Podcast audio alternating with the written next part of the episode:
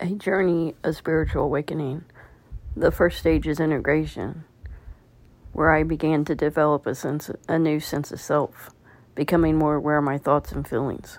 I started to see the world in a new light, and I started to question the things that I took that I once took for granted.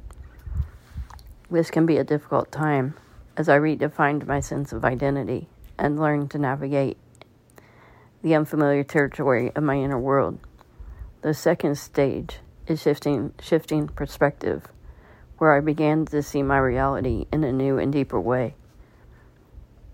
I understand the interconnectedness of all things and see that everything is a part of a greater whole.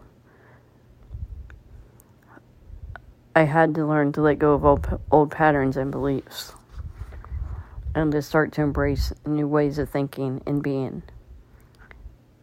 This was a painful process, as I have shed my old self and step into the unknown.